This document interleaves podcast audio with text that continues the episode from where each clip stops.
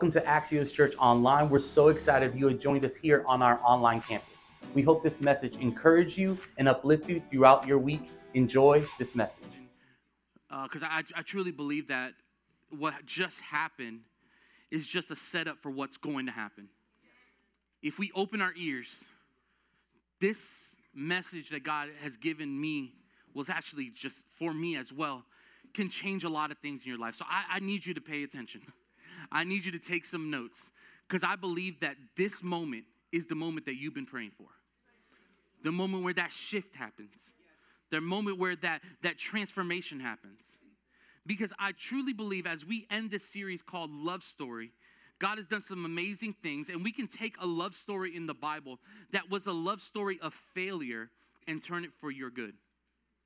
Because there's so many things that God can show us even through our failures but we have to be attentive to the things that he's trying to teach us.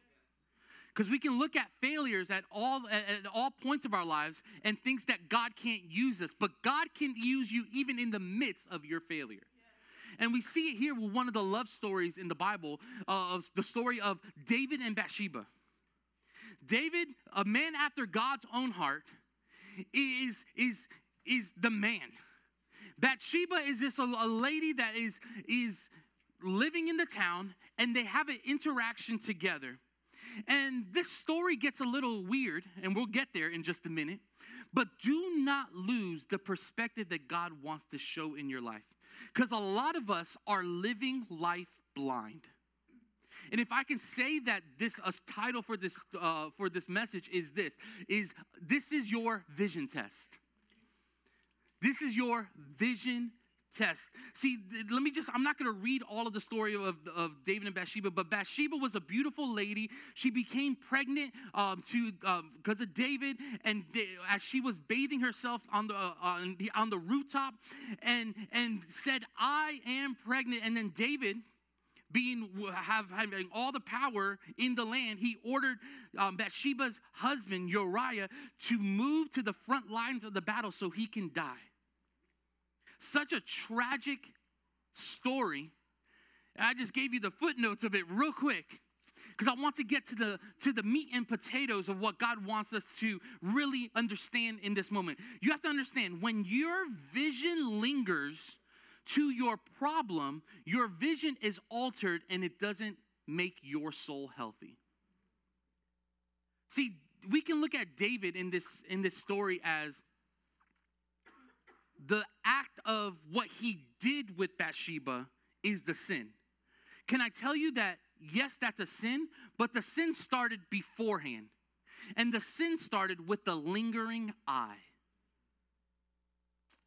His eye saw Bathsheba, and he decided to keep his vision on something he should never have.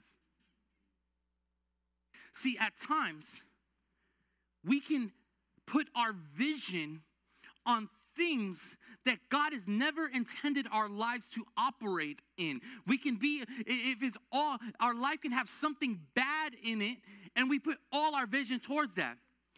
See, here's the thing where your vision is, is where your attention is. Where your vision is, is where your attention is. Where you set your vision at determines and indicates your decision making and where your life is being led. I need you to understand this. Because some of us are focusing so much on the problem, but the problem was already conquered through the cross. But what we do is we focus so much on the problem, we don't focus on the one that can solve the problem and we see our lives lingering on things that should not be in our life. And we need to understand that your vision matters. See, David failed, but he failed at a lingering eye, putting his full attention towards Bathsheba. Matthew chapter 6, verse 22 says this The eye is the lamp of the body. So if the eye is healthy, your whole body is full of what? Light. We are supposed to be the light to the world. But if our vision that God gives us is altered in any way or altered on things that should not be in our lives, our light is our, our life is not producing light. And there's only two things that your life can produce light or darkness. When your vision is altered, a lot of things change. I got, I got four things I want you to understand in this situation with, where we see David and David kind of failing in this moment. Is when your vision is altered, number one, you lose sight of your why. When your vision is altered, you lose sight of your why. What is your why? Your why is your drive, your motivation behind what you do and how you do it. Some of you say, My why, why I do what I do is for my family. My why is I want to be financially free. There's something that your life is going after. The, you can call it goals, you can call it ambitions, whatever it is, what you surround your whole life with that why. And here David lost his why. He lost what he was supposed to do. A man after God's own heart turned into a man after his own pleasures. See, let's go here to 2 Samuel chapter 11, verse 1. It says, In the spring, at the time of the kings go out for war, at this moment, David is king, okay? When the kings go out to war, David sent Joab out to the king and the king's men to uh, the whole Israelite army. They destroyed uh, a man, um, um, um, whatever, and besieged Rabbah. But what is this? But David remained in where? Jerusalem. David's whole purpose was to be king, right? We know it from the beginning, right? The shepherd boy, David and Goliath, the whole point, Samuel anointing, you know, like he was supposed to be king. So now he's walking in his purpose, but in walking in his purpose, he lost his why. Because at springtime, all the kings went out to battle, but David decided to stay back. To stay back. He used his power to diminish his purpose. Just because you can doesn't mean you should. Just because you have the ability to doesn't mean you should. So now David being in a place where he should not be, he should be in war with all the with all the the A words that we just saw right there, right? He was supposed to be in battle, but he made a decision to stay back, and now he finds himself on a rooftop. He finds himself on a rooftop. See, Proverbs chapter 3, verse 21 23 says, My son, never lose sight of God's wisdom and knowledge. Make decisions out of true wisdom. Guard your good sense, and they will be life to your soul. Find jewelry around your neck. Then each one of your steps will, la- will land securely on the life's journey, and you will not trip or fall. See, sometimes we blame the devil so much but sometimes it's this dumb decision we make. David could be like, oh, the devil made me go on the rooftop. Oh, the devil made me walk. No, dummy. You're supposed to be where God's called you to be, but now you're on a place you're never supposed to be, and now you're going to make a decision that you never should, should have made. See, sometimes we in our lives, we put it so much on other things. No, no, no. We have to take the hate this word that's called accountability for our life. And David is now on top of a rooftop making a decision he should not have made. But why did he do that? Because he lost what he was supposed to do. And that was to be a king, but now a king that's supposed to be in battle. See, whenever we step back and just let life be life, things go a little crazy. But when we're intentional with every decision we make, when we're intentional with our reading of our word, when we're intentional in getting in community, things that should trip us don't trip us because we're stable in the Lord and not stable in our feelings. David had every right to probably stay back. He probably was tired. Was exhausted. I mean, he's the king. He has to make all the decisions. He, so he said, you know what? I'm going to let what I feel determine what I should be doing.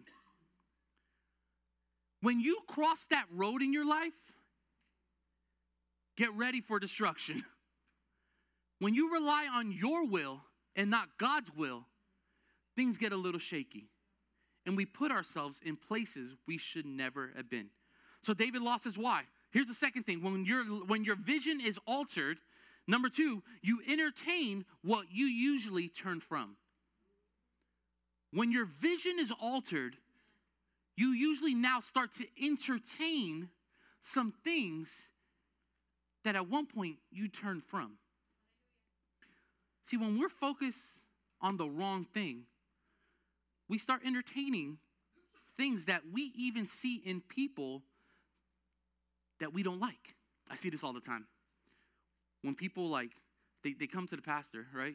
And they're like, oh, you did you hear that person like gossip and all that stuff? That's fine. I'm, I'm hearing them. I'm, I'm, I'm good for the tea, you know? I'm like, okay.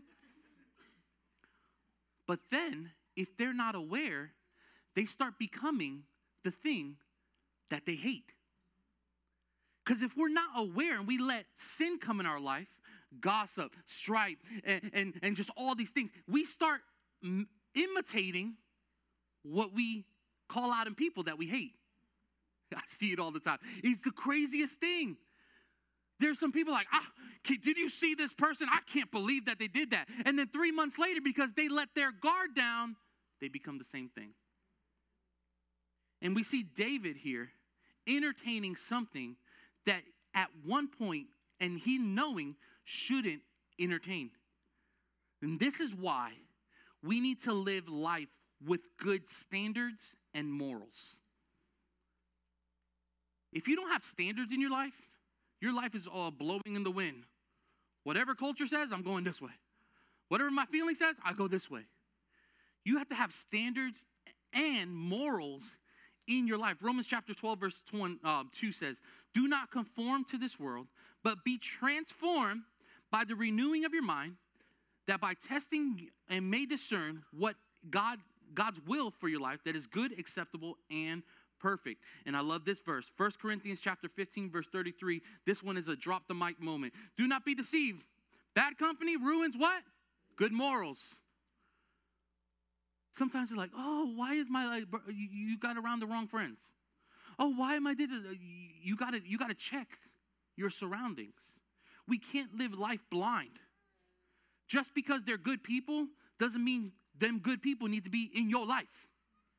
Just because it seems like a good relationship, if we don't discern it, it, it, it, shouldn't be in your life. Then we're wondering, like, why is my life on chaos? It's because we didn't choose to discern, but we chose to entertain. See, I'm about to get a little bit, it, the Bible says this, okay? Because we're, we're about to go a little crazy real fast, all right? We're about to get a little well, you'll see what I'm talking about. Because the Bible is clear, because we give Bathsheba a bad rap sometimes. You hear Bathsheba, you're like, oh, can't believe what she did to David. Oh, she just seduced him. Right? And I get it because we put David on this pedestal of like, man after God's own heart slay the giant. The king, he was anointed. We put him on a pedestal, right? So surely it's not David's fault, it's Bathsheba's fault. But if you really read the story, we see that David was on a rooftop, Bathsheba was on the ground, and she was bathing herself. So while he she was not even knowing David was on a rooftop checking her out. All right, we're about to get a little bit PG 13 here in a little bit, okay? So she is um King James Version, but naked, all right? And David is on the rooftop just exploring, enjoying the scenes. You know, like he, he was just walking and he, he hears probably Bathsheba's just probably, you know, just humming around like, just taking a bath, you know. And David's like, okay. David could have been like, oh, I, I shouldn't, right? But what did he do? He started lingering. He probably came back a little. This, this is my version, you know, like, okay. right? But here's what you need to understand there is a reasoning she was showering in that moment, and is an important part of the story. Samuel chapter 11, verse 2 and 4.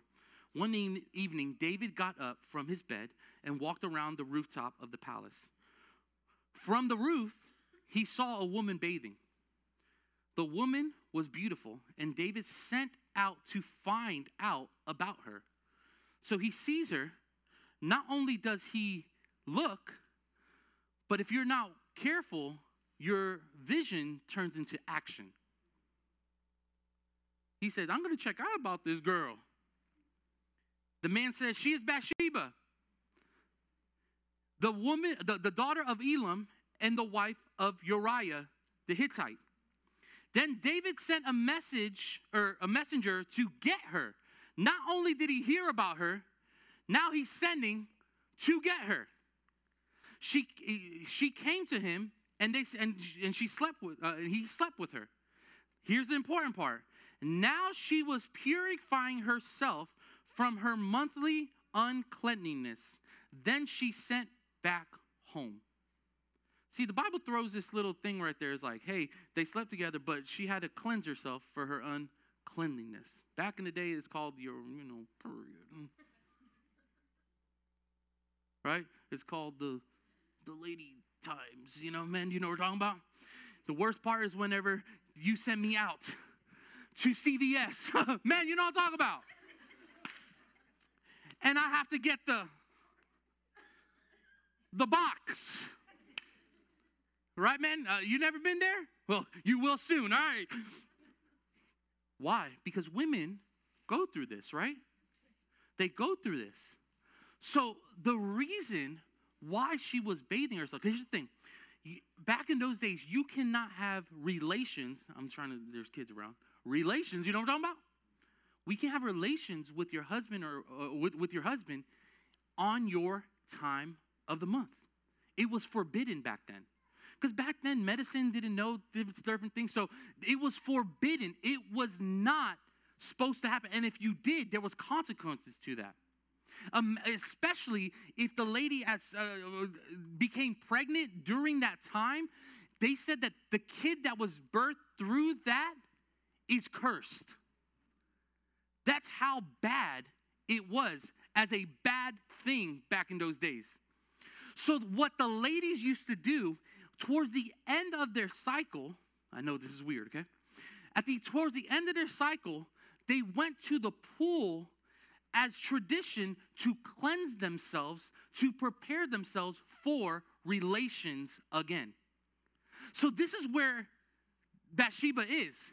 She's cleansing herself as in tradition of what they're supposed to do. And David finds a way to take advantage of the situation in a time where he know it was not it was forbidden to do let me kind of put it all together. You're not supposed to do it when it's happening. David didn't care. He just liked what he saw.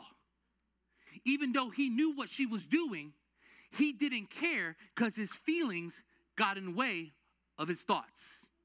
And now his thoughts became actions. And now he's doing something that if he was in his right mind would never have done because he knows it was forbidden. Do you understand what I'm saying? So at times when our vision is altered, we start acting and doing things that we know we should not do. And what we used to think was so bad now becomes our reality because our vision is altered. See, Bathsheba was just trying to do what she was supposed to do.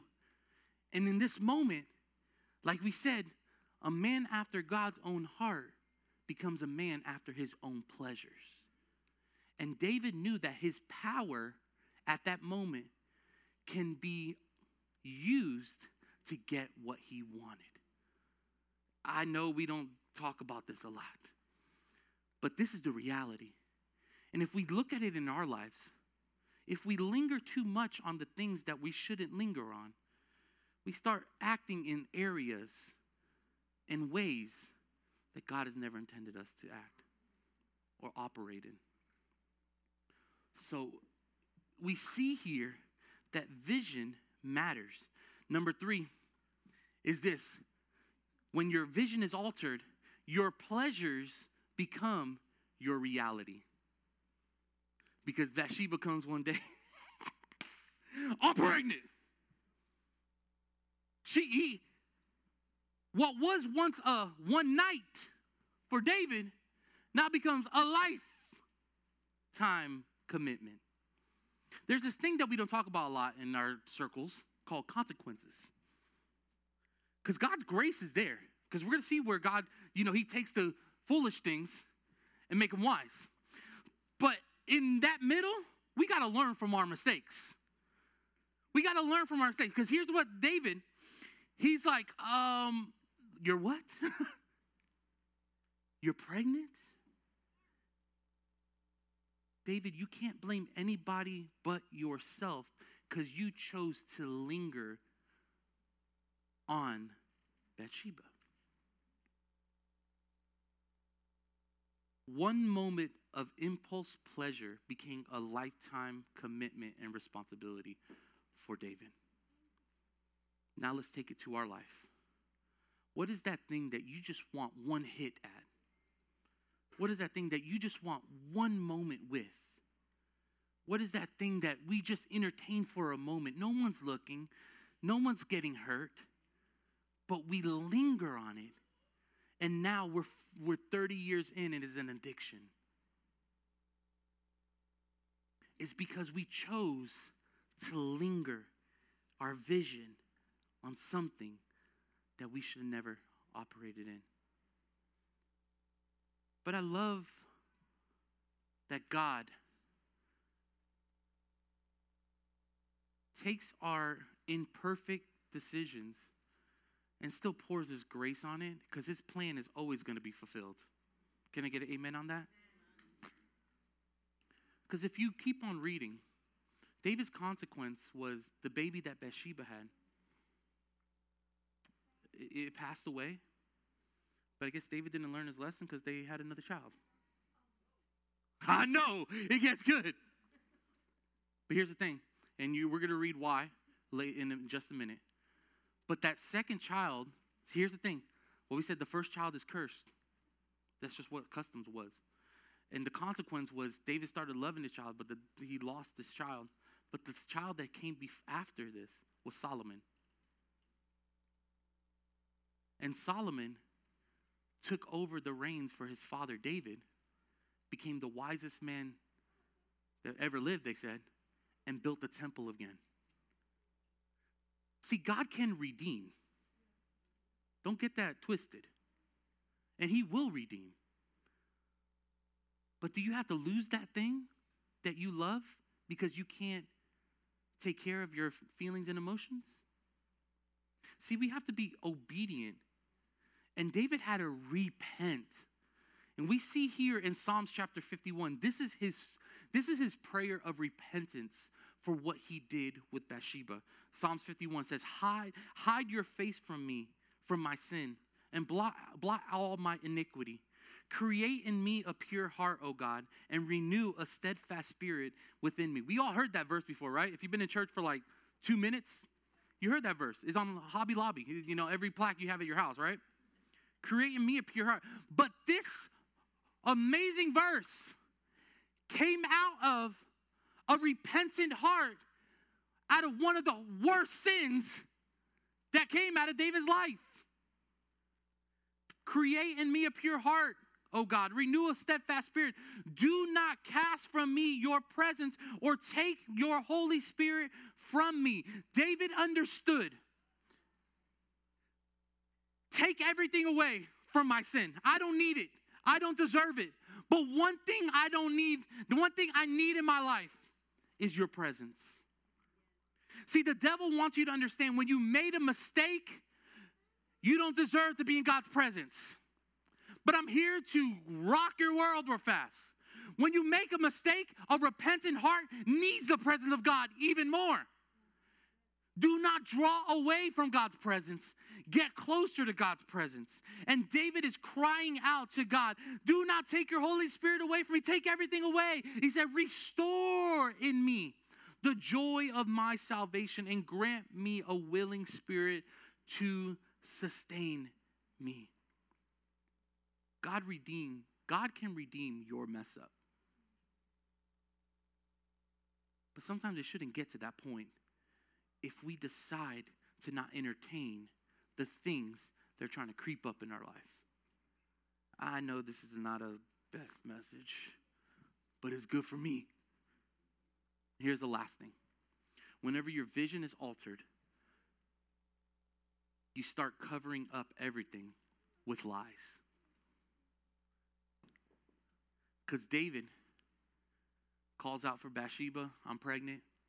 And then he tries to take matters into his own hands. 2 Samuel chapter 11, verse 14 and 17. I'm, I'm done if Judah can come up. In the morning, David wrote a letter to Joab and sent him to and sent it to Uriah. And he wrote, "Put Uriah out in the front of the fighting uh, of, of fighting, then withdraw from him, so he will be struck down and die. So while Joab had the city under siege, he put Uriah in the place where he knew the strongest defenders were. And when the men of the city came out and fought against Joab, so uh, some of the men in David's army fell. Moreover, Uriah died. So David using his power again. Just because you can't doesn't mean you should. He says, hey, I want to keep Bathsheba to myself. We're having a baby. So instead of facing my problem, I'm going to try to lie my way myself out of it. And at the end of the day, God will have grace. You've been there before? I'm just going to sin, but I know God's going to forgive. That's not the point. The point is, you can't lie yourself way, uh, uh, lie yourself into something that it shouldn't be yours. So David sent word, "Hey, Uriah, I need you to go out."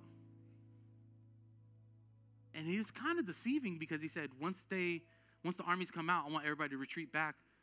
So you know he's going to die. and he kills Uriah. Because a lie becomes another lie, becomes another lie, and then you have to face yourself in the mirror with your lies. I'm trying to give you a, a, a, a thing that David went through so we don't have to go through. So let me say this. He started lingering, it started with the vision. And now she's pregnant. He entertained that, dealt with it, shouldn't been doing what he was supposed to doing, not only because it's bad, because ritual, you shouldn't done it. Now she's pregnant. And now he has to think of a plan. I don't want to bring shame on myself. So what is the best thing I can do? Kill the guy. So he, he kills him. Then she you, later on you read he takes Bathsheba as his wife, and and, and all that's restored later on in, in the story. But all of this mess could be a great movie. But all of this mess started when his vision got altered. When he decided to stay focused on something that should not be in his life, then his life started unraveling real quick.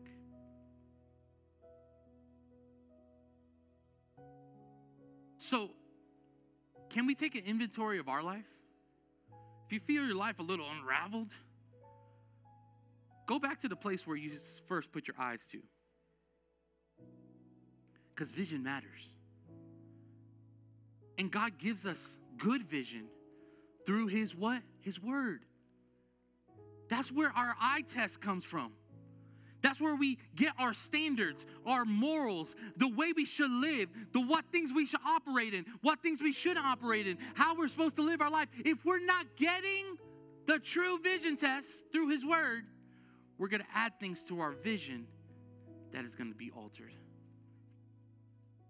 Here's good vision good vision relies on discernment and not impulse.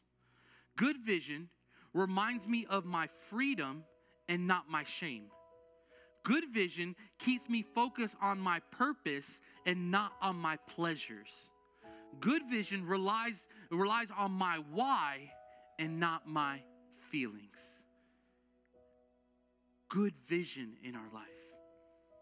And as I close, Colossians chapter 3, verse 2 and 11 says this So if you're serious about living this new resurrection life with Christ, act like it. I love this version. Pursue things over, uh, per, pursue the things over which Christ proceeds, not shuffling around, eyes to the ground, absorbed with the things right in front of you for you. Look up and be alert to what is going on around Christ. That's where the action is. See things from His perspective. If you're living with blurry vision, you can't even walk straight or operate in truth. It's like this I am blind. Like right now, I can't see, I just see blurs and shapes. Your boy's blind. But this is what we usually do at times whenever we decide not to live with good vision. I know that this can give me clear vision. And let's say this is God's word. But life happens and we decide to not live with vision. I don't need it. I can do me. I can do and then we just we're if you're laughing at me, I do not under I can't see you, okay? We expect to live life clear but we don't want to pick up the thing that makes our life clear. And we just throw it aside and expect to live life with clear vision. But then we put our vision on certain things. Let me get the first one.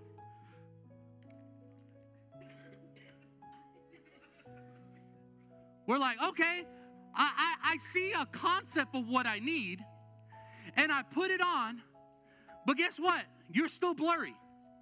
Because what we do is we put our vision on the flash and the big stuff, the material things.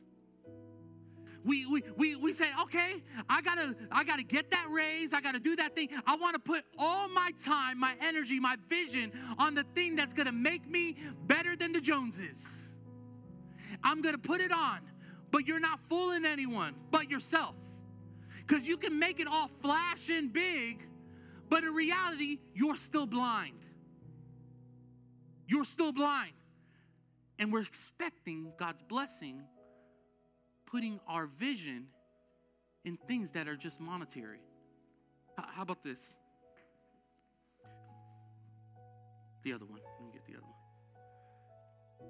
We're trying to put our vision, but we're trying to be somebody we're not.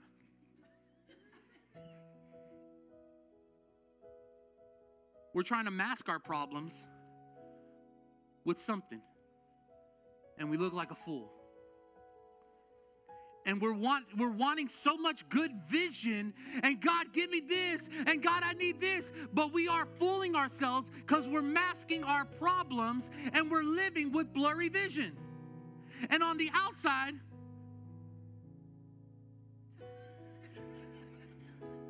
you might have a concept of good vision, but on the inside, you know what's what you're dealing with, and you only look like you're fooling yourself. Look at me. Do not put this on the Instagram. How about this? Oh, I have anxiety. Oh, I'm depressed. oh my, I can't, like, I can't pay my bills and I can't do this and the other.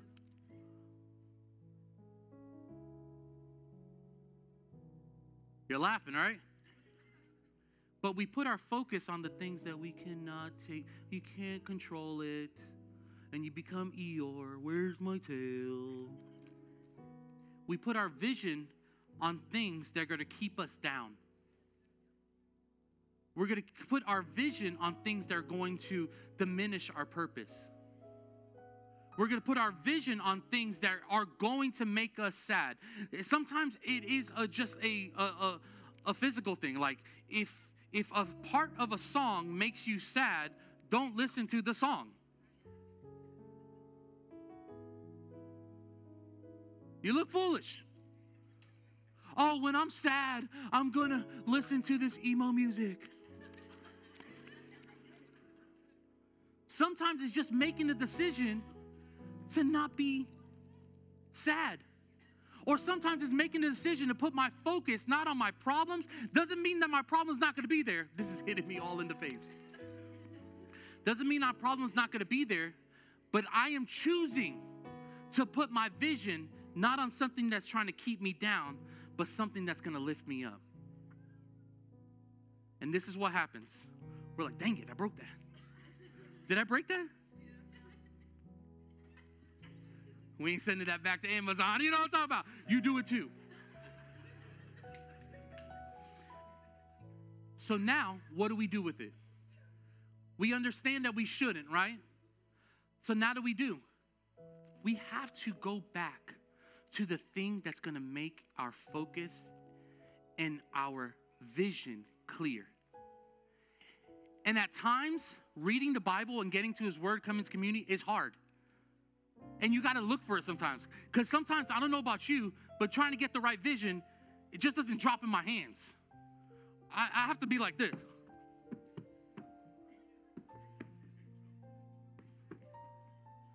You're like, God, I, I need, you know, sometimes getting good vision is coming to church when you don't want to come to church and you're just searching. God, I maybe good vision is is going to small groups whenever you're feeling depressed. And you're just searching and searching and reading more of God's word and getting closer, you find something. You find some that little verse, that little encouragement. And then you start seeing things a little clearer.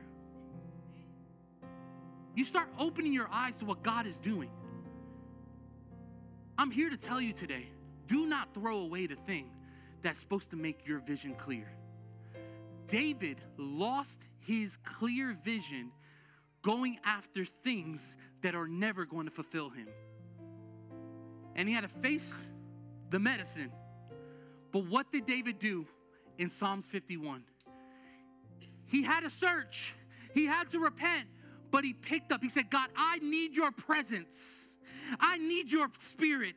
I need your words. I need what is going to give me clear vision in my life. The other stuff just only is temporary. The only stuff is just for a moment. But I need something that is going to keep me clear in this world that is full of things that are trying to hinder me. I need clear vision. Maybe The world is trying to crush you, but you're living life blind.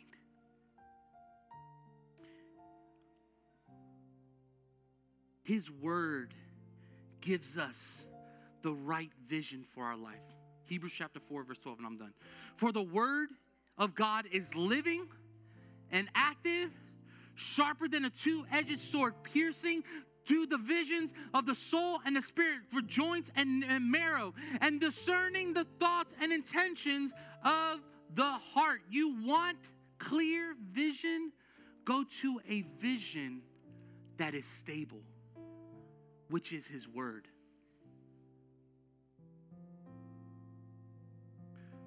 Listen, don't make your pastor look like a fool up here and you're not doing what we're saying. I just put some crazy glasses up here. I will go all through the humiliation for you to understand that your life is meant something. Do not let the enemy hold you down in bad vision. No, I want you to put your shoulders back and said, I am a child of God and I'm gonna fight for what God has for my life. I'm gonna fight for my family. I'm gonna fight for the for that provision. I'm gonna fight because I know who holds my tomorrow.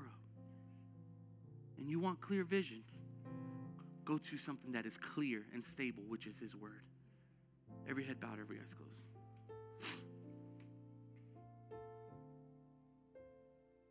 Some of you say, Pastor Eric,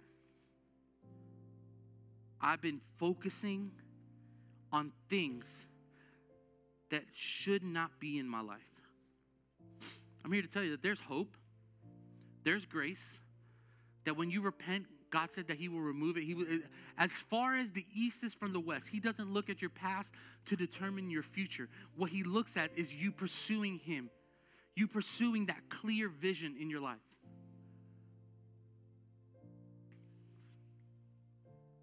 If you're struggling with altered or blurry vision, you can't see from tomorrow to today.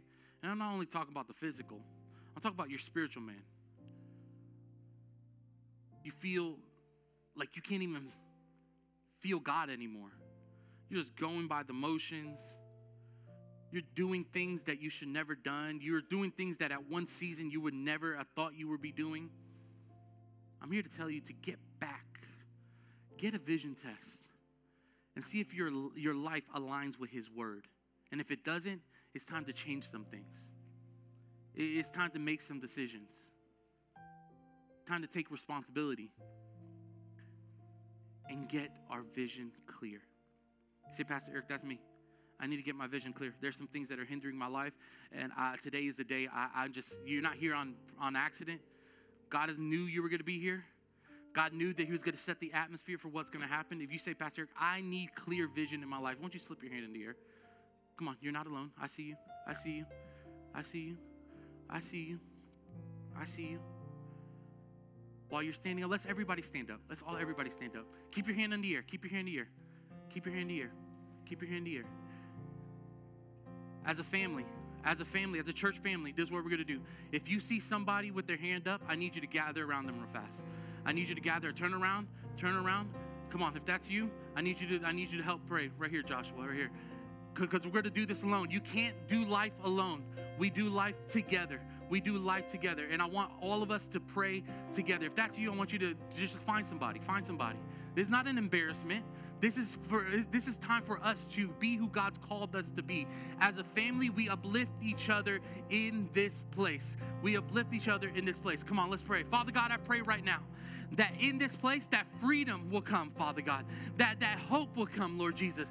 Whatever that is trying to hinder our clear vision whatever is trying to hinder our clear um, uh, thinking of who you are or who we are in you father god i pray right now that you will bring, bring clarity where clarity needs to be brought father god. Look god we will not turn back to the things that are hindering us anymore. We won't put on things that just mask some things in our lives god. No we will be honest and serious with our life, Father God. Our life has purpose, our life has meaning. So, God, we choose to get our vision cleared, Father God. We don't choose to linger on the things that are going to hinder us anymore, God. We choose to stand in awe of who you are, Father God. We choose to make some decisions in our life that is going to benefit our clear vision. And today, Father God, we stand as a family, a church family, saying we are going to do, we're going to end this together. We're going to let you down. We're going to do life together. And today we're going to uplift each other and knowing that this is not the end, this is only the beginning.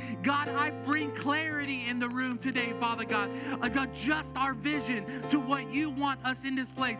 Uh, adjust our vision, what you want in our lives, God. Let us see you clear. Bring us back to our first love, Father God. Bring us back when we were so sensitive to your spirit, God. Today, I pray that revival happens in this place, Father God. When we adjust our vision, God, we see you clearer, God. We pray that you come in spirit and in truth in our lives, God. And today, we'll give you all the glory and all the honor and all the praise. Is in your name we pray. Come on, Axios Church.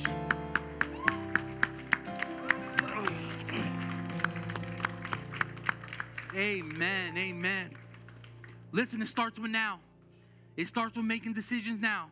Get into His Word, get around the right people, and start seeing clearly what God wants to do in your life. Come on, let's give it up for Jesus today. Isn't that an amazing message? If you'd like to help partner with us to push this mission forward here in Lakeland, Florida, you can go to axioschurch.com and in the giving tab, you can give a one time donation or a recurring gift. We are so thankful for all of you that have decided to join us this morning. We meet every Sunday and we can't wait to see you next time. Don't forget to like, subscribe, share, turn on your post notifications, make sure you're tuned in to everything that Axios Church has to offer.